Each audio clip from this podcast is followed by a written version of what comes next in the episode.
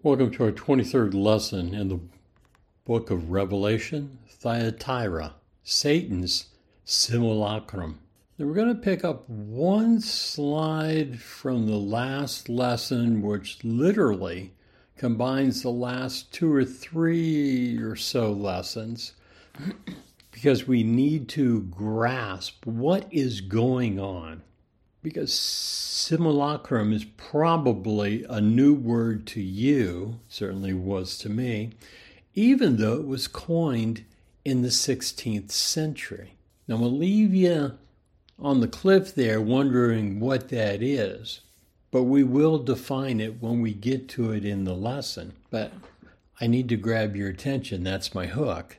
And so remember, in our last lesson with the graphic, we talked about immorality's broad path. And to recap, these letters to the churches are warnings of how they are going to fail. Not just the individual churches, that certainly is the case, was the case, but churches in general. It's not church history. In the fact that you can divide up and say this is the apostolic church, this is the Antiochian church, medieval church, et cetera, et cetera. You have come up with all sorts of ways to try to find a way to to synthesize and, and, and show something is going on with these letters other than just a letter to a church at a point in time, so that it becomes relevant for us today. And yet I think pretty much they've gone about it the wrong way. Not through any fault of their own directly, but because they were at the wrong, they were at the wrong period of history. See, God gives meaning when you're at the right period of history to understand it. If you're not at the right period of history, it doesn't make any sense to you. The Holy Spirit's not able to inform you about it because you wouldn't understand the imagery. You wouldn't understand the metaphors. That's why Revelation has been such a vague book, because people have not been at the right point of history to grasp the broad brush of events.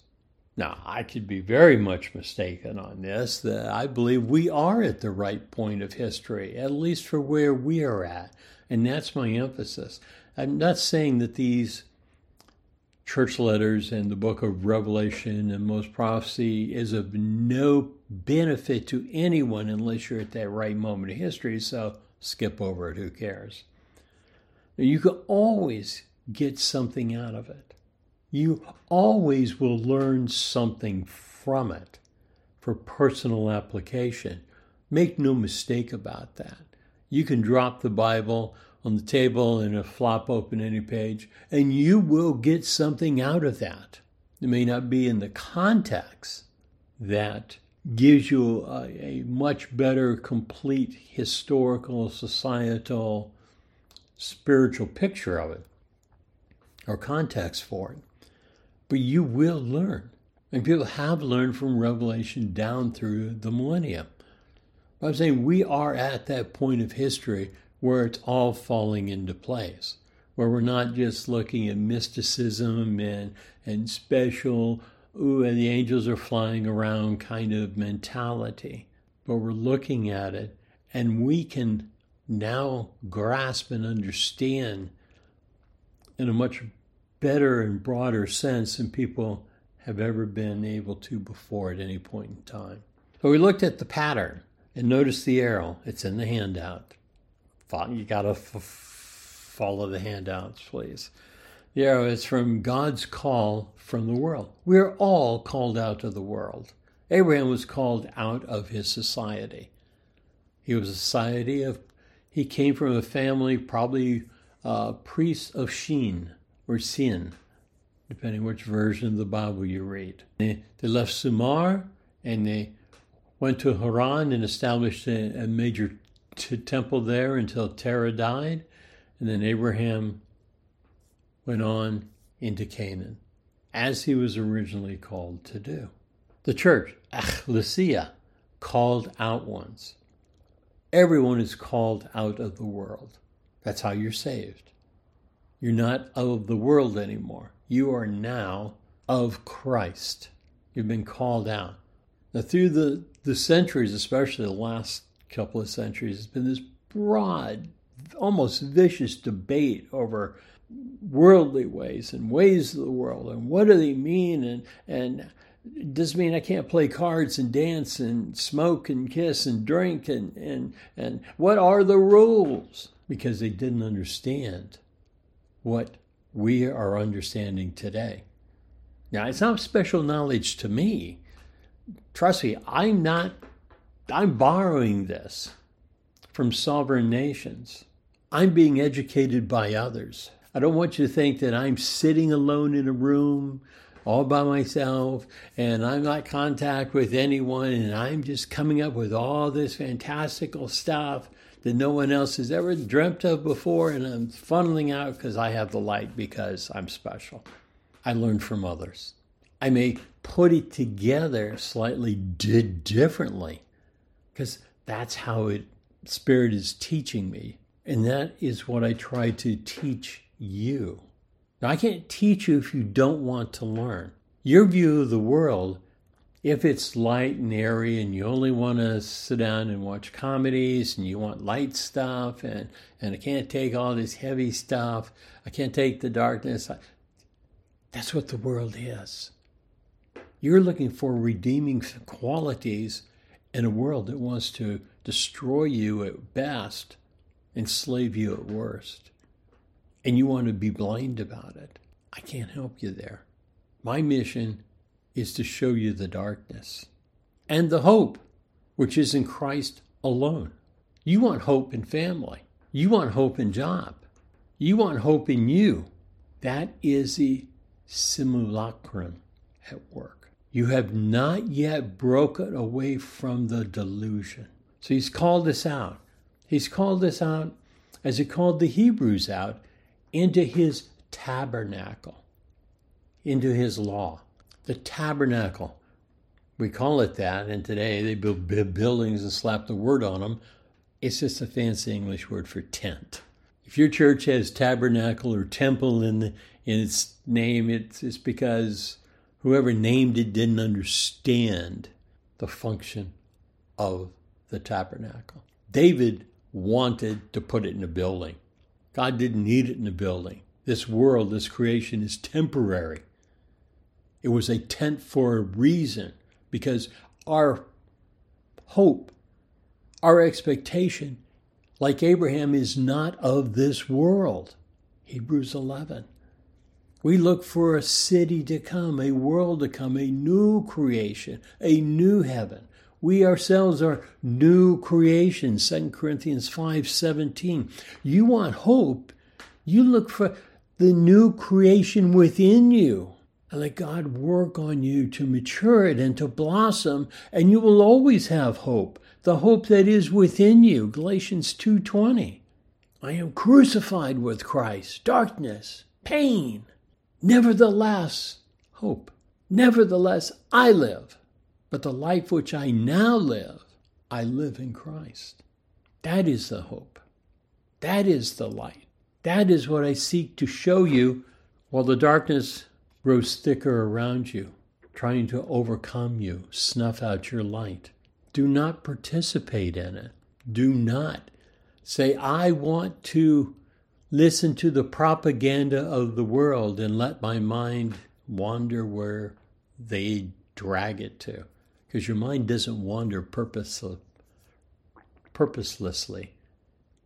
There's always a purpose. You may not have a purpose. Trust me. Others have a purpose. That is the whole point of Bernays' treatise on propaganda, which people didn't like that word, so he changed it to public relations. You know it best as advertising, but trust me, it is everywhere around you, teaching you, guiding you, telling you what to think, telling you what to accept. And even those voices that you think that are clarion calls to truth and morality and conservatism and republicanism or whatever ism is extant in your country and your society. That's not what they're doing. They're just lulling you to sleep. That's what they're doing. But God's tent is where Christ is at. The ark, the mercy seat. It's all about what Christ did, but from their perspective, will do when he comes. They, the Aaronic priesthood, will offer him. He will die at the hands of Gentiles because the Aaronic priesthood approved him as the appropriate sacrifice and gave him up. Even laid hands on him. Slapped him, but laid hands on him. That was their function. They identified that he was the sacrifice, the paschal sacrifice. And we said, it is finished. Your new covenant salvation was secured, as well as everyone who came before you who was saved. Satan's job, though, is to move you from God's tent, the true reality, into the world's tent. Now, let's understand this. You start off in the world's tent. God kind of stole you from it when he called you out of it. Satan wants to destroy the church, the clarions of truth, and a land of lies. Your salvation puts the lie to Satan's false reality. And he wants to move that church, excuse me, from God's tent back to his tent. And he does this through the Balaam effect, working in the families from the ground up, teaching the children how to rethink through the mothers. And also from the Jezebel effect, using government or societal institutions to legitimize it and guide it, such as education, such as the medical, sociological, psychological systems, to make it all appear real. But it's not. It's a simulacrum. And when you're no longer of value to Satan's plan, he throws you away. Look at the lives of the artists, both the artists who paint, the artists who do photography, the artists who sing. Most of these died terribly. They did their function to pull you off the mark, and then Satan threw them away. He has nothing for you. Oh, he talks about you all the time, but it's insincere. That's the broad path. And we talked about that. Then there's the accountability. And you run into this absolute reality at the moment you separate from your body.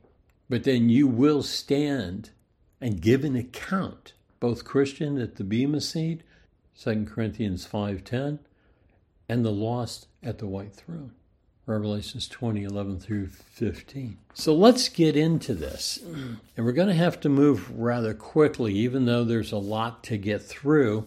Excuse me. So we're going to fly. The verses are in the handouts.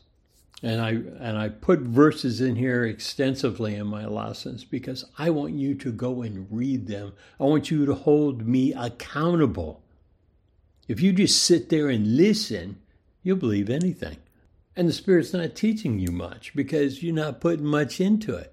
You know how you learn?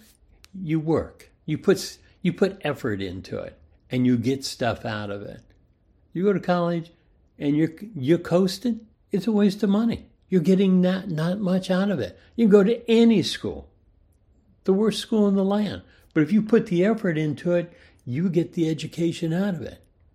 You can go to the best school in the land. You don't put much effort into it, you get nothing out of it. You get a free ride with the right contacts. Now you're thinking like the world. You're not supposed to be doing that as a Christian. You're supposed to be learning not to do that. So Christ begins, and let us go to verse twenty, verses twenty-four and twenty-five and read them. But to the rest of you in Thyatira, who do not hold this teaching, who have not learned what some call the deep things of Satan, to you I say, I do not lay on you any other burden, only hold fast what you have until, until I come. We're not going to get beyond that today. Christ lays no burden on other burden on believers other than believe. Why? He did all the work.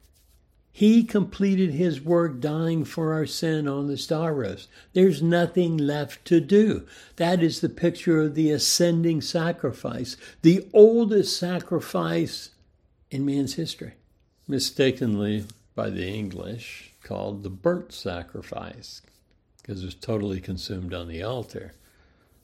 We're such an imaginative people. But in the Hebrew, it's ascending. It's ascending. It's the olam. It's ascending up to God. That's what Christ did. He ascended up to the Father, offered himself on the true mercy seat before the Father, being examined by the seraphim, make sure that he was really without sin. Otherwise, he would not be able to stay there. And he was. So in Christ, there's no works for us to do. He did it all. We rest in him. Matthew eleven, twenty-seven through thirty. He did it all. Colossians one, fifteen through twenty. In fact, he is the very author of all creation. The Father barad, ex nihilo, out of nothing, produced matter. Christ took this matter and created order out of chaos. He did it. Nothing for us to do. I, man and woman Eden didn't have to do anything. I want you to, to keep the garden. What am I doing?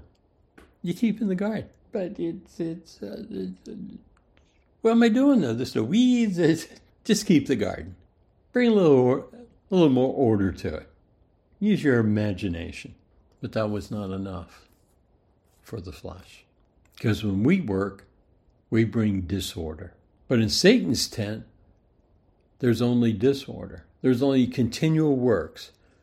But they don't prove your worthiness. You're doing them to try to prove that you're worthy, that you're righteous, but you never succeed. Because the works, without the right nature, are worthless. See, from your new nature flows works spontaneously. They don't make you righteous. No works makes you righteous. But they prove that you have put on Christ's righteousness. The laws try to mimic them by proving they are inherently righteous. And of course, they fail. That's why Paul writes in Second Corinthians five seventeen, you are a new creation. Old has passed away.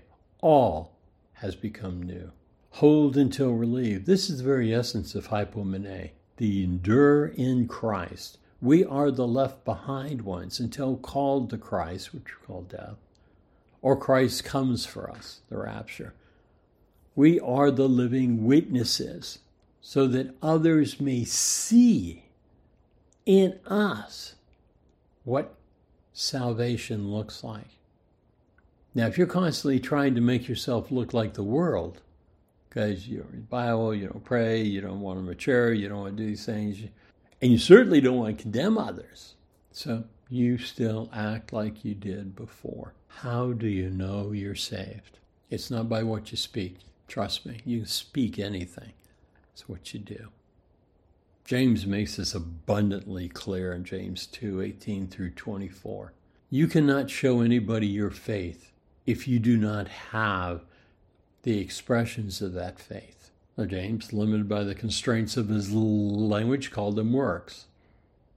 But it wasn't works that prove righteousness. It was works that spring spontaneously from Christ's righteousness. And we are thus the beacons of light for the lost.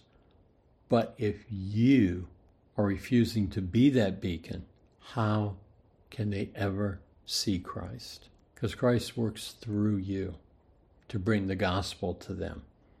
There are those who hold the deep things of Satan, so-called. Now, traditionally, the, this has been viewed as early Gnosticism. Now, Gnosticism is, is very complex because almost everything of Satan is very complex uh, to keep you confused.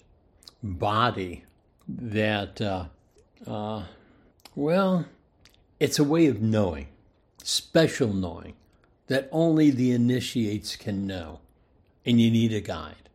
Now, in, in my lost days, I, I would quite a few things. I was a member of the Rosy Cross. You would know it as the Rosicrucians, but there's the Masons, there's there's a whole slew of these in modern time. In ancient times here, there was the mystery religions, but literally it's it uh, is a form of Platonism.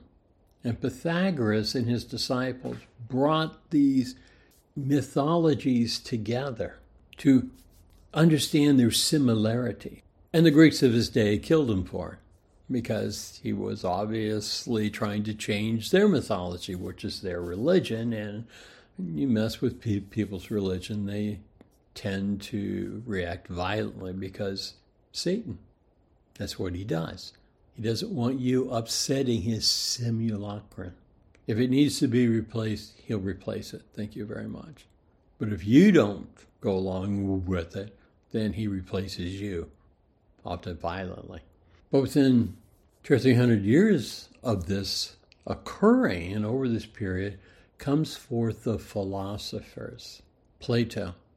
I'd say Socrates, but we're not even sure Socrates was a real person, that he just was not a foil sprang from the mind of Plato, who was a real person. So rather than than write, here's what I think, and here's what I believe, and here's what I'm saying, he said, here's what Socrates thought. Who's Socrates? He, he's a dirty, f- filthy old man. You wouldn't like him. And you can't f- find him anyway. But from this Platonism, which later became known as Neo-Platonism in various iterations, screw up a whole slew of paganistic mythologies that have flowered into beautiful images today that belie the death and destruction that lie, that are behind them. But he talks about the deep, the bathos, which the deep is the hidden thing. And the essence of this is negate the real. You negate the real by using the negative to replace God's true reality. And you do this without stating its its own reality elements. And you do this to obtain control. It's all about control. Remember, control.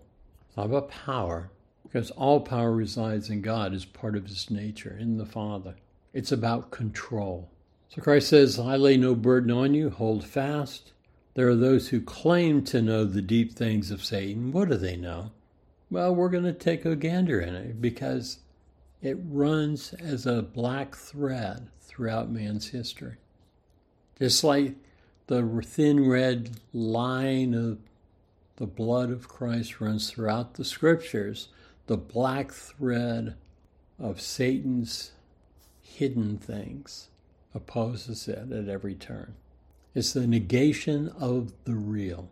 It's been the heart of Satan's plan from the beginning. Now, simulacrum. It means copies of. In this case, copies of God's reality. God has a reality. He explains this reality to us. He does it by example in Genesis chapter two, after the creation of man, with the pre- presentation of woman, we have this glimpse, this, this glimpse of this reality. Then we have in Genesis three the presentation of Satan's simulacrum to make a copy of this, re, to replace God's reality. In other words, evil is good and good is evil. That's the essence of it. Because remember, what is the point? You can't destroy God. You have no power. You can't destroy the world. You can't prevent yourself from being cast into hell with the lake of fire or fallen angels into the abysses. You have no power. Thus you can only have control over those who are lesser than you. Hooray. That's us. But if you have no power to prevent your own judgment, what's the point? To try to prove that the judge is unworthy to judge. If you cannot destroy God, and that would be self-defeating, because if you destroy God, then you destroy yourself and reality and everything around you. Don't want to do that. Better that than like a fire, though. If there is any such a thing as annihilation, which the Bible makes very clear there is not. The whole point then is to show that God is unrighteous and therefore unfit to judge.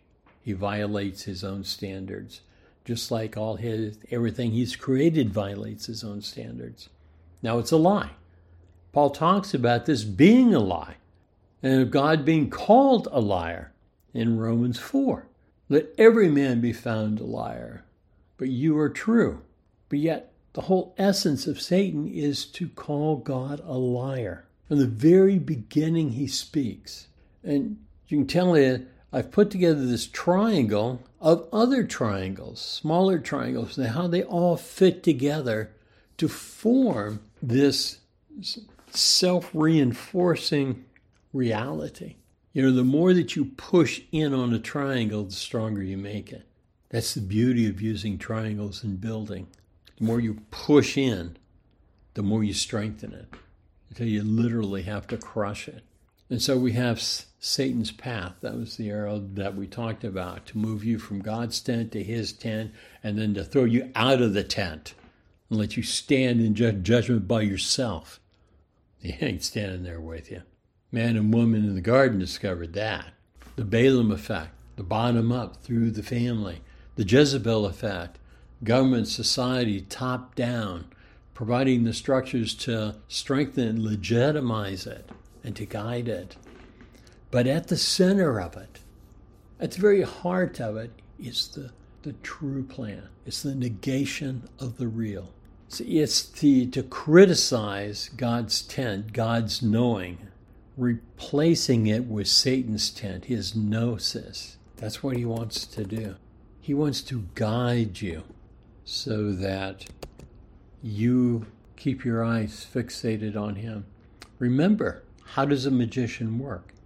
Look at my hand. Look at the object I'm holding. Look at the object I'm pointing to. Look, look, look. Because that's not where the illusion is at. But as long as you're looking at what I want you to look at, the illusion will work. This is how Satan always works. Then there's the, the negation, the criticizing systemic causes, so people demand replacement. And they demand because you have guided them to command.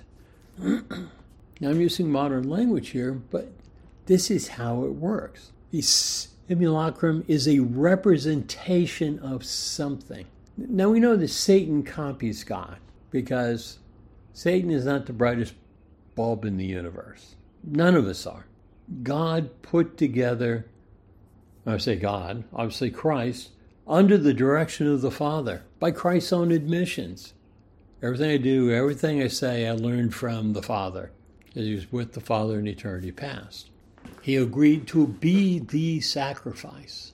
Thus he is the monogenesis, the only Son, the begotten in Old English, of the, from the Father, of the Father.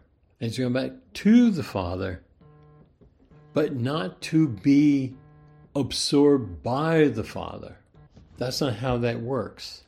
That is how Oriental philosophies, Oriental religions, Buddhism, Confucianism, Shintoism, they want you to believe that, that you go back to the Hinduism, you go back to the nothingness, nirvana. But you don't go back to nothingness. You don't absorb to be whole with the one, because you were never one with the one. Christ was. But Christ didn't go back to, to be absorbed by the Father. He will always remain separate and distinct, the link, the bridge between the Father and us throughout all eternity future. But that is Satan's simulacrum, his lie. He doesn't care what you believe as long as you don't believe God. So he copies God. We are all limited. Romans one, eighteen through twenty-eight, sin, we're finite. We borrow from the creation that we see. In the early days, that was made into placeholders, idols. and we'll talk about that in a moment, and rituals. But behind that lay the simulacra, the negation of the reality. See, it purposely distorts God's knowing to transition from his reality to Satan's by becoming less like God's and closer to Satan's final form. Now, today we are being advertised about the coming Great Reset. That's just another iteration of the same thing over and over again. Satan's simulacrums, excuse me, follows well-defined steps, because if it ain't broke, don't fix it. And he doesn't. He does the same thing over and over and over and over again. It starts off with rejecting God's knowables, God's positives. God speaks in positives, absolutes. God is good. Well, they say no, God is better than good. Good is li- limiting. God is merciful. No, God is, is beyond mercy. But what is beyond mercy? We can't put it into words. It's beyond. But God says, Christ told the rich young ruler who ran up to him and said, "Good teacher, good teacher, what must I do?" And Christ looked him right in the eye and said, "Don't call me good. There is only one good, the Father. Or if you're going to call me good, then you're calling me God. But you don't really believe that, so don't call me good." And you posit negatives. So you say God is good, but God judges. And thus it's a contradiction, because God tells us not to judge, but he judges. Therefore, it's a contradiction, and it's the negative. And you tear it down, and you tear it down, and you tear it down. Uh, they do it constantly. Christ tells us, Paul tells us, the scriptures tell us throughout scripture, discern the difference between good and evil. Reject the evil, do the good. Hebrews five, eleven through fourteen. Yet they take out of context Christ's Sermon on the Mount in Matthew chapter seven, where he says, "Judge not, lest you be judged. For with the judgment that you judge others with, you yourself will be judged. Take the beam out of your eye, for you take the speck out of your brother's eye." So you shouldn't judge me. And you're right. I shouldn't pass condemnation on you. That's not my place. That's reserved to the Christ alone. But I can, and I should, and I'm required to understand both the good and the evil, and to reject the evil. So I don't get caught up in Satan's simulacrum. But they use that to attack you, the negative. But what do they give you as a positive in its place? Nothing. It's hidden. And it's hidden in the language. And you need the prophet, the wizard of the wizarding world, to guide you through it.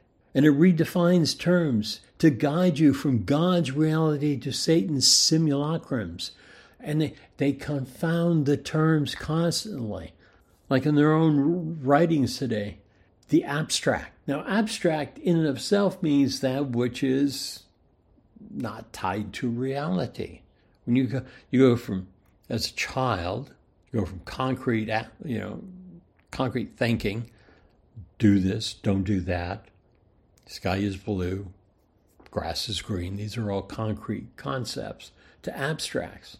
Sin, my sin, good, beauty. You begin to grapple with these as a team because they're not empirical. You cannot use empiricism, science, to define beauty. It doesn't work.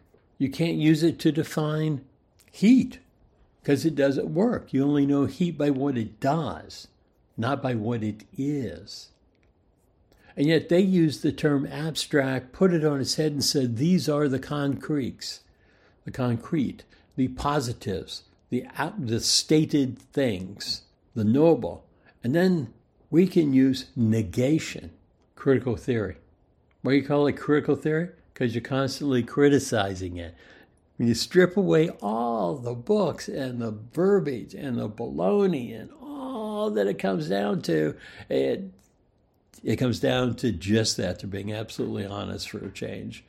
Critical theory is criticizing everything that you don't agree with. And it begins with God and Christ and believers to destroy your faith in God's reality, that he is in control. And it comes to the concretes, which are not concretes, because they never define the elements of what they want to achieve, because then you hold it, hold them to it. And so they say, equality, a better world, a just society, social justice, equality for all. Now that sounds like circular reasoning. You just wait. It gets better. See, it's an alchemy. By their definition, science produces truth. Now we know it doesn't. We had the science wars during the Enlightenment, even up to our own time, because science started out as natural philosophy to prove the existence of God. Well, God is beyond science because science is limited, because of us, to the empirical, that which is measurable and that which is repeatable. Miracles are beyond science. They don't repeat. Hence, not science. Doesn't mean not real. It means not science. If you're not there when the miracle's happening and all set up and taking measurements, it's still not science because you didn't take any measurements. And what are you measuring? By very definition, the miracle is the unexpected. Still, not science. Doesn't mean not real. But they would have you think so. That is the simulacrum at work, the negative, tearing down God's positives. So the alchemy em- emphasizes elusive purposes over concrete knowing. Thus they talk science, but they're literally talking religion because they're talking scientism. See, science is just a method, a method that does not claim to produce truth. It can't even produce a law. What you call the laws of science were subsumed, not proven. They were the very essence of natural philosophy, by which we know that God is reasonable. In fact, just having the scientific method means that you assume nature is reasonable, that it's not random. Otherwise, what's the point? How do you know from one measurement to another what you're measuring if it is random? You don't. You have already subsumed that it is reasonable, that it is coherent. And by making that assumption, by adopting this, you have subsumed that there must be a reasonableness behind it. Hence God. But scientism is a religion, masquerading as science. But it concentrates on purposes. The data is immaterial. You cannot discuss facts to get people to move from scientism to science. They reject the facts. They're meaningless. It's the purpose. It's always about the unstated, the unknown, for you, purpose. We must have carbon tax, because carbon is the enemy in the atmosphere. How do we know that? Why are you questioning it? Our religion says it is. You must accept it as thus. Once again, circular reasoning. Now, ancient man knew this. We we tend to think ancient man hiding in caves, pinning on walls, being stupid, hunting, you know, barely survived. And wow, look what happened. Aren't we smart? We got here. Where rather than killing ourselves one at a time, we can kill ourselves by the millions. But they had an image. It's called the Ouroboros. It's a snake eating its tail. Circular reasoning. I say snake because in the Hebrew and the Greek, the word for this creature could be snake, it could be worm, it could be dragon, it could be Leviathan, but it's devouring itself. Because in essence, this is what Satan is doing. This is what sinners do. This is what I did as a sinner, thinking I was so smart, proving myself worthy of God's worst judgment, unrepentant, unchanging. This is the essence of Satan's gnosis, his hidden deep knowledge. It, at its very core, it is circular reasoning. It is thus because I say it's thus. It's like the fossil rock aging. How We know the fossils are millions of years old because the rocks they're in are millions of years old. Geologists say, well, we know that the rocks are millions of years old because the fossils are millions of years old. And radioactive dating proves they're millions of years old, even though the equations by which I arrived at my answers are based upon assumptions that I have baked into it so that it carries my own bias by the very process. Scientism, masquerading as science. Even carbon fourteen dating assumes that you know how much carbon there was at the very beginning. So you know how much carbon was lost over the, to give you an age approximation. You're not omniscient. You can't know that. It falls apart. Remember, it's all about negating the real to accept the new, but it's not new. It's been Satan's religion since Eden. Now, I want us to understand that in the world, there have only, only been two religions, period. That's it. There's Christ and there's Satan's. Look at all the denominations. Look at all the churches. Look at the Baptists. They're, you know, they're what? A thousand d- different flavors of Baptists. No, there is one God, one Spirit, one Christ, one baptism, one church. Go to Ephesians four, four through eight. There is one. If we have made many, it is because we see us through an enigma. Doesn't make it right. Just stating the reality of it. And what did the churches do? The persecuted church then became the persecuting church because they did not follow the letters. They were co-opted by Satan. Satan always rules by violence. And through Valentinus, Gnosticism came into the church in the second century. It became the basis of Roman Catholicism.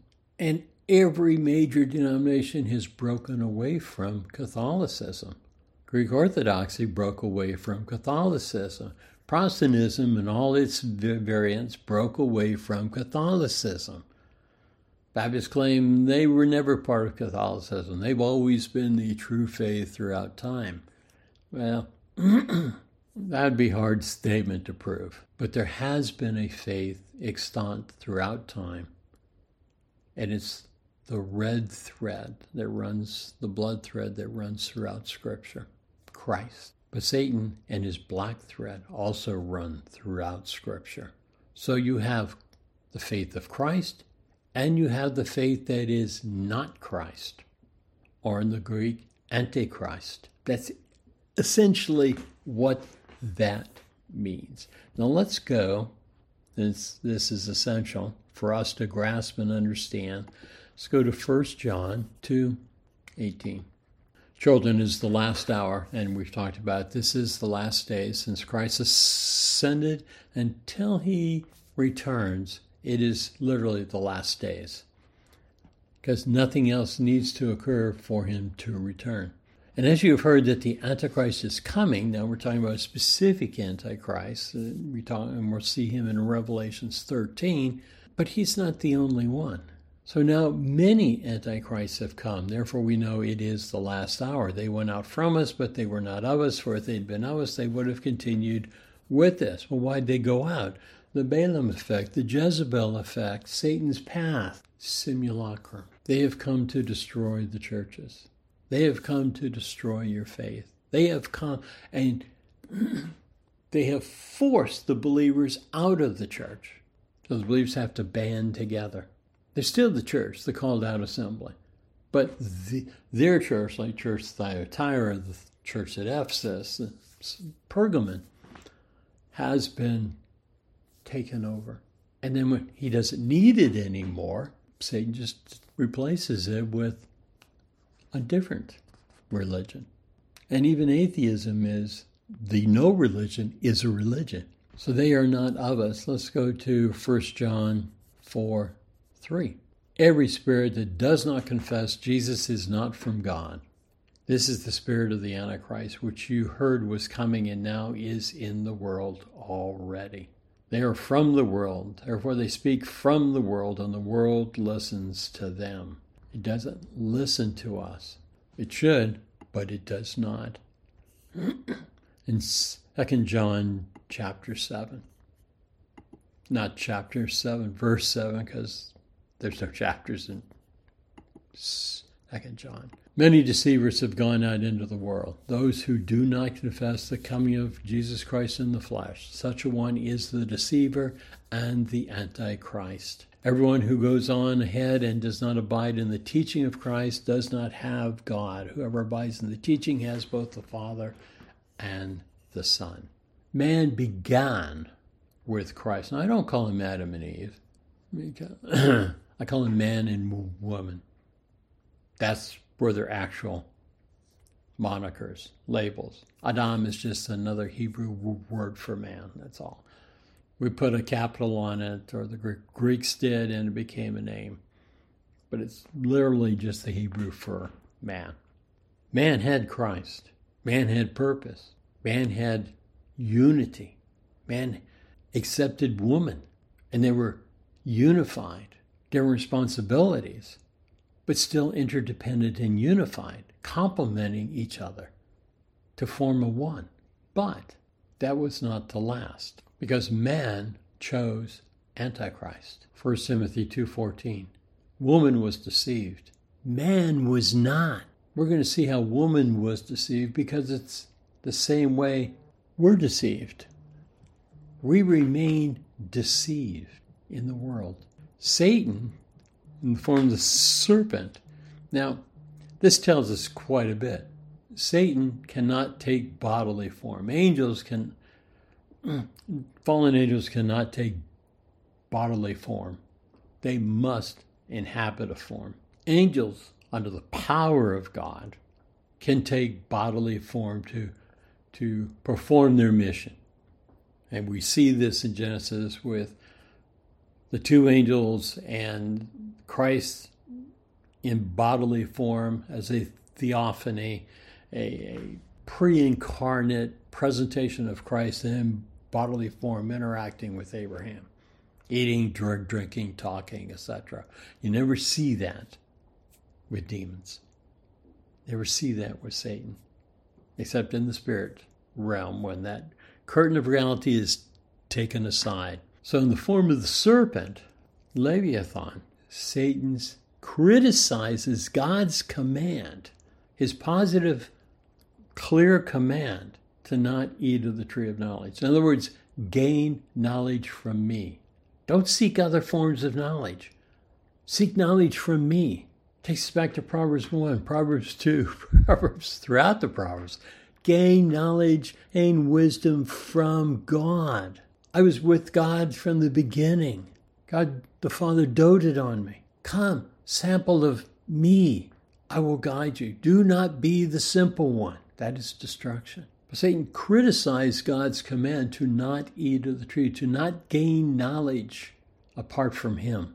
And Satan responds negatively, critically. You're hearing critical thinking? You should drop that phrase from your vocabulary, because it's training you to think negatively. Critical thinking is to criticize, is to tear down. You want to think analytically. You want to analyze the problem, tear it apart in its pieces, and then put it back together to make it better.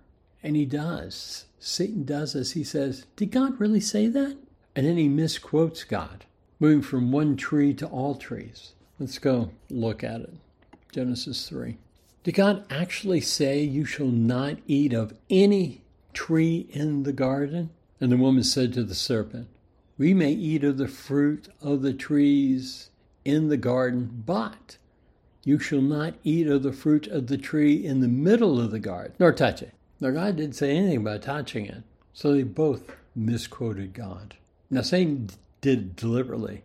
But once he gets her to misquote God, to doubt God, he can substitute his non-stated concrete purpose of equality. He d- does it because he gives her new knowing by redefining death, negating God's truth. Woman accepts his special knowing Ouroboros Imilacrum, in other words, it's based only on his own circular reasoning, and she buys into this. God said, and it's in the Hebrew, it's not so, it's not clear in the English. You have to literally go back. You can make it clear in the English, but they didn't. But in Genesis two, where God warned a man was, dying, you shall die. That's what he's saying there. It's a two, two-stage process. You will be in the process of dying, reference the flesh. Because flesh now will terminate at some point. You shall die. You shall, your soul will die immediately. It will be ripped asunder from me, and all that you begot, all the children from you, will be separate, separated from me by this sin, the sin, what we call the sin nature. And Satan then, he knows exactly what God said, but he restates it. You shall not die. He changes it from a two-stage process to a one-stage process. You can eat that. Your flesh won't die. You're not going to die. And she accepts his guidance. See, she accepts his knowing. He is the guide. She is the initiate. He is leading her into the special knowledge. Ouroboros knowledge based only on what he says. Circular reasoning. It's how Satan talks. It ignores the soul. It full, focuses only on the flesh, on the quote-unquote empirical. We're going to pretend the soul d- doesn't exist, psychology, which once again is circular reasoning. Because while they say that the soul does not exist, there is no God, there isn't anything, you have a mind. Where's my cover? It lives in the brain. Well, how do chemical processes produce thought? How do they produce memory? Don't worry about it. We're going to negate the soul. We're going to criticize the soul because that requires God. We're going to say the mind. What is the mind? Don't strain your brain thinking about it. Scientism supports the idea of the mind in the brain. Science cannot show that there is any process by which that can occur. Woman convinces herself, accepting the new knowing, gnosis, justifying simulacrum to be as God. That's what she wants to do, defining her own morality. Lust of the flesh, lust of the eye, the pride of life. Evil is now good because she has adopted the Ouroboros circular reasoning and has entered into Satan's simulacrum. She has left God's reality of walking in faith. She's now s- split asunder from God, and she is the only uh, one option. You're either with God or you're anti-God. There is no neutral ground. You believe there's neutral ground. Simulacrum, it ain't there. It's a logical fallacy. You can believe anything you want to till the moment the soul leaves the body. Then you're confronted with absolute reality. And you're going to realize it ain't there. But she convinced herself through the lust of the eye. It looked pretty. Lust of the flesh. I bet that tastes good. Pride of life. To be as God, make myself good. I don't need God to make me good. I am good. I don't need salvation. Take away my sin and to heal me. I can heal myself because I can redefine me as good. Welcome to postmodernism. Transitioning simulacrums. The idols are only placeholders. The true idol, true idolatry is covetousness, Colossians three five. All works religions have trappings. Whether they're idols or rituals or, or whatever, these are satanic evolutions to achieve his final simulacrum. Well, I can say iterations. Now, it's, it's world socialism or globalism because Satan is all about control. And we see in Revelation thirteen, it is about the Antichrist and the false prophet to unite everyone together. Now, they don't actually do this. But they do unite a good part of it together. Then they're going to meet for a war at the mountain of Meg, Megiddo, Mount Carmel, to decide this issue when Christ returns and decides it for them. But do we see this throughout the scripture? And yes, we do. Remember how we start off in our study of Revelation with the first, second, and third ages. The first age is from creation to Noah's cataclysm. Satan's simulacrum was disrupted by Noah's cataclysm. Satan was so close to achieving his goal through violence, through intermarriage, the Balaam effect, through the development of society and laws, the Jezebel effect, begun by Cain. And he's so close, there was only a few left. And Noah found grace, and God used Noah. We see it again in the second age with Babel. Satan again establishes his simulacrum of socialism under Noah, but is disrupted by, or is it disrupted God? God coming down and altering people's knowing. In other words, worldviews. Remember, worldviews, nothing mysterious about a worldview.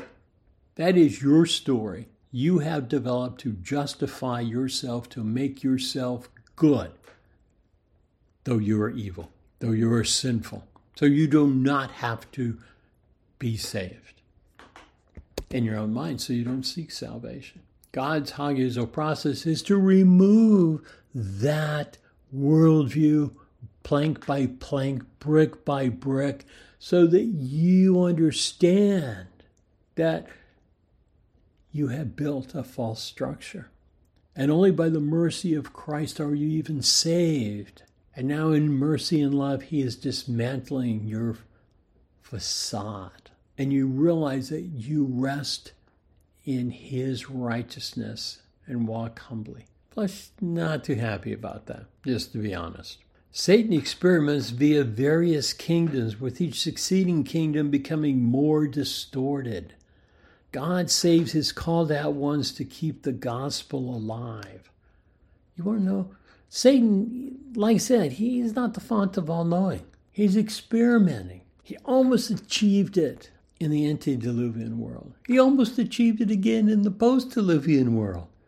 But now God intervened. God's, God's constantly screwing the plan up. And sin hates differences. Sin loves equality. Now, equality means everybody's the same. Make everybody the same, you have to be everybody's the same to the lowest common denominator. That's slavery. You are a slave to sin. So Satan now, God has scattered people all over the world, but Satan has been slowly drawing them back together. Well, he has to make little kingdoms here, the Hittite, the Mitanni, the Assyrians, the Syrians, uh, The, the various Chinese dynasties, the pharaohs, and he's experimenting. What works best? Well, let's pit the Hittites against the Assyrians. Well, the Assyrians are better. Okay, let's pit them against the Egyptians. The Egyptians are better. Then recalcitrant reality kicks in, and the Bronze Age collapses through natural disruptions. Not like the Noah's cataclysm, the flood, as people would call it, but several distinct extreme eruptions accompanied by earthquakes that caused a collapse of the Bronze Age civilizations. Only two came through it, the Egyptians and the Assyrians, but they were so weakened. They never attained their full, former glory. But new ones arose. And we see these listed in Daniel two. The Neo-Babylonians, the Persians, the Hellenists or Greeks, and then, of course, the Romans. And each built upon the other. And if you go in my study of Daniel, I, I talk about how that occurred. And so Satan is constantly playing these off. And he has others in isolation. He's testing, he's trying. But they're all the same because they all are works-based. They're all violent. They all reject Christ. They all have their own forms of rituals and idolatries. Christ's first advent occurred in the fullness of time to secure the new covenant. This is what I call recalcitrant. Well, it's not I. Others have called it recalcitrant reality, reality that, like Christ, defies Satan's special purpose knowing. In other words, it shows the lie of Satan's special knowing. Remember, special, it's, it's all about purpose with Satan, always and only. It is about purpose. It's not about positives. It's about the knowing, the purpose, actually. It's about the purpose. The knowing is a circular reasoning, justifying your purpose. But your purpose isn't based on anything more than what you think, you believe, you want. That's circular reasoning. People begin a sentence, I think. Well, what's your data? What thinking is analysis. What is your data? What are you building on? Why are you being, and then they attack me. Why are you so negative? Why are you so hateful? Well, I'm trying to understand what you're saying because you said you thought. No, it's circular reasoning for them. It's my belief. And from my belief comes this. And this reinforces my belief. That's circular reasoning over and over and over and over and over again. And they cannot break themselves of that cycle. You want to know who's lost? Listen to their reasoning. You want to know the immature in Christ? Listen to their reasoning. The recalcitrant reality. Satan nearly had it. Then Noah, then God said, well, let's have Noah's cataclysm. Let's see how good you are with this. And Satan, he has no power. He can't control it. We see in Job one and two, where the curtain of reality is pulled aside. We see a conversation between uh, Satan and, and, and Christ. And I say Christ, though it says God, it's literally Christ. Colossians one, fifteen through twenty. And uh, Satan is given authority to act, but it's limited. Both times, he has no power. He's allowed to act. He challenged God. He criticized God. He posited negatives to God's abstracts. See Job, a righteous man. Now, he's righteous not because he's saved at that point. He's righteous because he's called. God has already chosen him from before eternity. Ephesians one, three through fourteen, to be saved. He has God's mark on him. Ezekiel eight. And uh, Satan knows this, and he wants to keep Job from being saved. But recalcitrant reality, while he's trying to break Job down, reality breaks in. In the second age, recalcitrant reality unmasks Satan's simulacrum, that is the Great Tribulation. As Satan is performing his great reset again. Now, I'm not saying the coming Great Reset is the heralding end of the Great Tribulation, anything like that. Anybody who tells you this is pulling it out their butt, because we won't know it until it comes. Of that hour and time, no one can know. Do not fall into the trap of thinking you know. Christ did not know.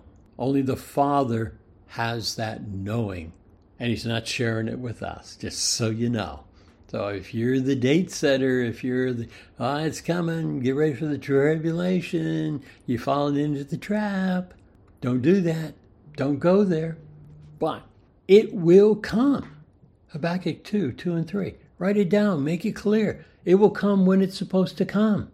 It will happen. And so for all that Satan's trying to build up, God breaks in again with recalcitrant reality when he remakes the earth back to its antediluvian form. Then he comes. Then the third age, millennial kingdom, paradise on earth, because Satan is bound. Satan and the, the demons are bound. It's just man reproducing over and over and over, producing little sinners. Some are saved, some are not. But Satan is released toward the end of that period. And he gathers together again, using the same simulacrum, the same methodology, criticizing God, pointing out the negatives, defining his purpose, equality for all, here and now. You don't have to wait. We just need to march across the land and remove the unbelievers. Recalcitrant reality breaks in, and Christ ends this creation. Now, Satan knows this. He knows his time is short. Revelations twelve. Critical theory is religion. Remember, these are transitioning simulacrums. And they're speeding by in modern time because Satan knows his time is short. And it's getting shorter. And he wants to get this going. He wants to get it established. And he's able to because of industrial revolution. He's able to because of digitization. You think that all these modern things and toys and technologies just spring from the mind of man? No. You read most of these things came into existence unplanned, by accident, spurts of inspiration. Satan is using it and bringing it together. Technology, the internet, digitization, central digital bank currencies, all of this is to bring us under his control with our consent. Remember, the twentieth century was socialism by force, the Jezebel effect alone. It was an unmitigated disaster, the death of millions per country. In America was no angel, no godly nation. The world wars are unnecessary. Do not be deceived. Critical theory is an old religion in new ter- terminology, mimicking Marx and Hegel and the corpus hermeticum and Gnosticism. Even modern philosophy is a simulacrum we analyzed in Eden, and we see it run throughout the scripture. Philosophy is a religion. It's a redefining of knowing, thus truth. Hence, all philosophers are false teachers, false prophets, if they do not teach Christ as the Son of God come in the flesh, as we read earlier. The Balaam and Jezebel effect synergistically implements and refines his simulacrum, moving people to Satan's, along Satan's path from God's reality and eliminating dissenters. Families, community, nations form simulacrums that reinforce each other, that build upon each other. Your neighborhood is one simulacrum, but it, they build and they reinforce the, the regional simulacrum, which reinforces the state simulacrum, which reinforces the national simulacrum. And you're going to have division there. Satan is playing everyone off against the other to perfect the best. And to keep you occupied. Remember, he can't bring everyone under his control. He's not that powerful. He's not that good. And when it's all said and done and we're on the other side of eternity future, we're going to look at him and say, this is the one? This is the guy? You're kidding. He looks like a worm. He is. He works through the power of his words. And we succumb to the power of his words. Families form their own. If you're outside that family and you're different, they will exclude you.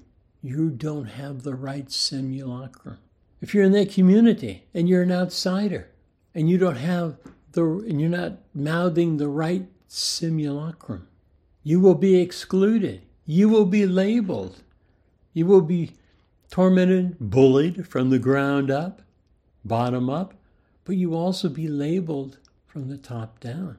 Well, you're mentally retarded in old language, or you have special needs. We're going to isolate you. We're going to retrain you. You know, when I homeschooled my children, people didn't care about their education. They only cared if they were socialized. How are your children being socialized? Now, unwittingly or not, they were stating the true purpose of the educational system. It was to turn everyone into socialists. And they worked and they modified and they worked and they modified and they worked and they modified and they worked and they modified until around the nineteen eighties onward, they were turning the bulk of their students into little socialists. They were being socialized correctly. But they didn't care if they were being educated. They didn't care if they were learning right and wrong. They wanted to know, are they being socialized properly? Nope, they weren't. And sadly, so much children have since corrected that and have socialized themselves per- properly. I can only pray Critical theory criticizes gods, causes, without details of the new simulacrum. It rejects know, the knowable for special knowing, uh, circular reasoning, the Ouroboros, such as replaces sexes, male, f- female, that which is knowable, with gender, the special knowing.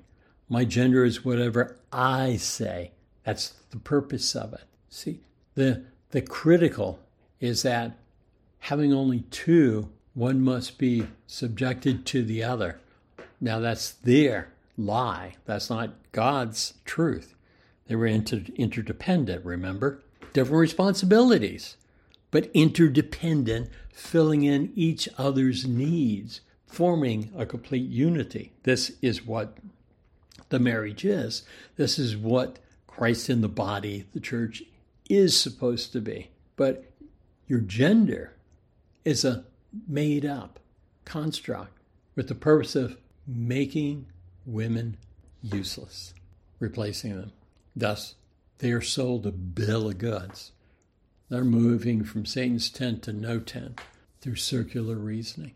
But reality differs. Recalcitrant reality does not go away, so it must be ignored. Thus we come to Satan's deep simulacrum reality, the logical fallacy delusion. And notice within the box now we have behind this fuzzy, shadowy area, the enslavement of man under benevolent socialism.